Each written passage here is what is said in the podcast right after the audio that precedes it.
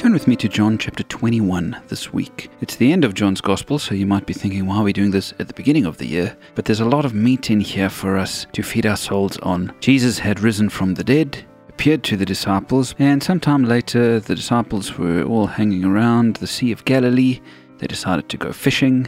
And the next thing, there was a man on the shore telling them to cast their net on the other side of the boat to hopefully catch some. And of course, when they did that, they caught a ridiculous amount of fish. They realized it was Jesus. Peter jumps out of the boat, swims to the shore, and they see that Jesus had built a little fire and was having some fish and bread. And I like what we read in verse 12. Jesus said to them, Come and have breakfast.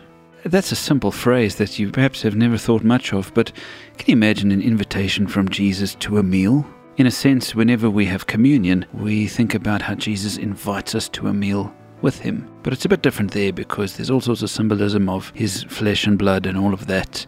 But this invitation was simply an invitation to fellowship. Come and have breakfast.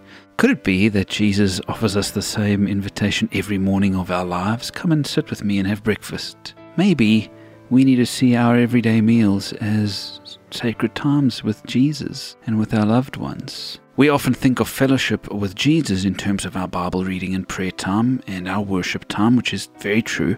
But what about our meals? What about coming and having breakfast with Jesus, or supper with Jesus, or lunch with Jesus every time we do? Inviting Him to be part of that. That's why we say grace after all. Not just to thank Him, but to invite Him into the process. So, this year, every time you have a meal, hear the words of Jesus inviting you to fellowship with Him at the meal. And I believe your relationship with Him will deepen significantly if you always accept his invitation.